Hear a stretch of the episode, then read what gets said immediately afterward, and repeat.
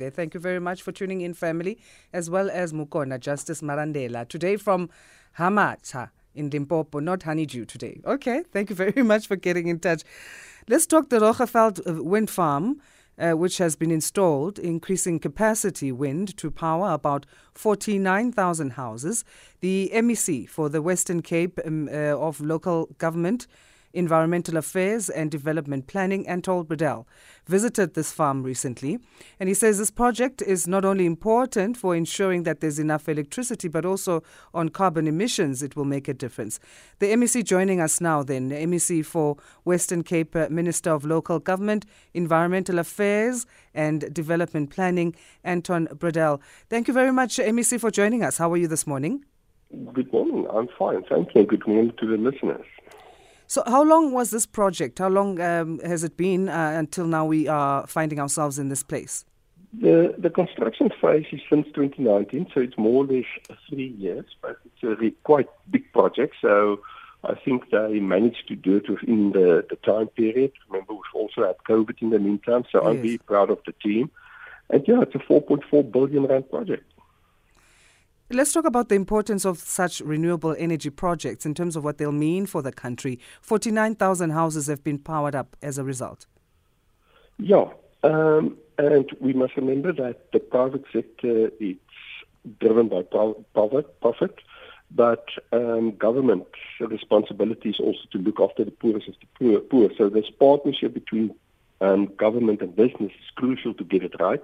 Mm. Um, if you look at this project, obviously in the Western Cape, we push our municipalities very hard to get to the 100 megawatts for each municipality so that we can uh, release the pressure on Eskom, buy Eskom some time to, to get the grid up and running. Um, this speaks to economic growth in the area. That's crucial for us to get our people out of poverty. And remember, this area where they put up the wind, wind farm, it's close to Laingsburg, um, and to the way to Sutherland. So it's in the Karoo area. It is a poor area. Mm. So um, to create 851 temporary jobs, um, it's crucial for that area. It's very important. So, as you say, it's a partnership. It doesn't absolve Eskom or government of its responsibility to uh, people in terms of energy supply. No, it's a partnership, and this is how we need to take it uh, into the future with partnerships. Um, everybody needs to contribute, take hands, and to build. And obviously, as you mentioned, uh, a big positive out of this project is that we save and our carbon footprint from around about 502 tons of COE. Mm. Um, so it speaks to everything that we actually need to achieve as a country. How uh, happy are you in terms of the strides being made by the province in renewable energy as you've got, as the Western Cape, your 2050 vision for a green society?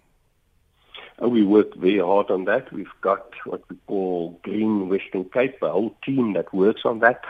Um, they first started off to change the bylaws of our municipality. Remember, if you We've got 30 municipalities, and mm. before you even can enter the space, each one of them must have their own power purchase agreements, must have their own um, uh, agreement where we put in smart meters so that they can buy, that, that anybody that generates energy can push it back into the, the grid so that they can then get um, a reward for that. So those bylaws in 29 of our 30 municipalities. We've got one to go. So we're quite on track it's, um, to look at also um, the energy mix of the Western Cape. And remember, we cannot prefer a bit bidder. We, we need to open up the market and then um, talk to our national colleagues, and they will sign the tender with the companies. Um, but we've got uh, wind farm in Caledon going. We've got um, on the west coast wind farms going. Um, but this this was a big one, and this was a first for us. I think it's the biggest one currently in the southern um, atmosphere. Mm.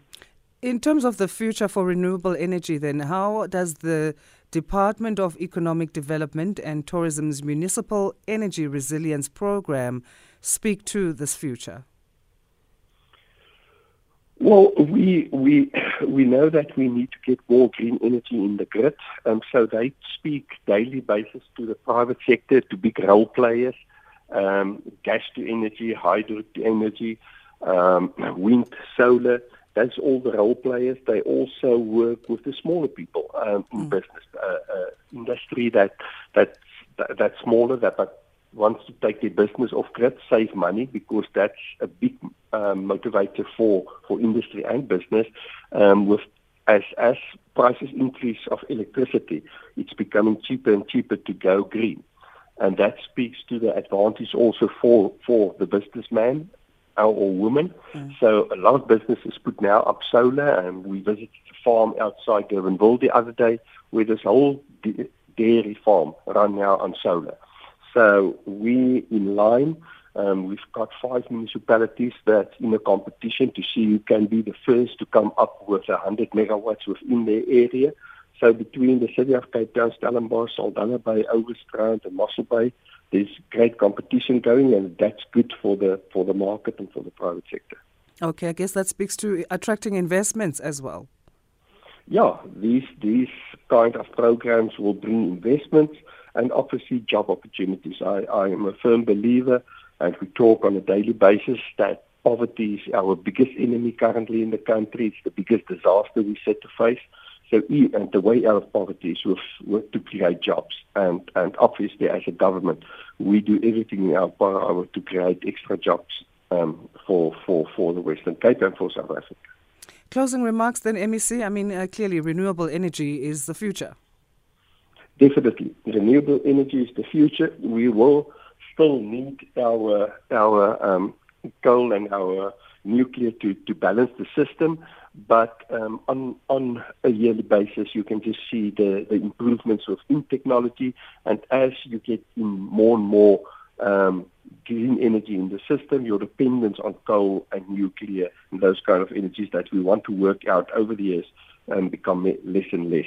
So we're very excited because there's really um, good technology coming to the front, and everybody understands that we need to to save this planet, and and to do that we need to go green.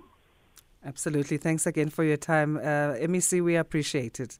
Only a pleasure. Thank you. Thank you. Anton Bredell is MEC for the Western Cape of uh, Local Government, Environmental Affairs and Development Planning.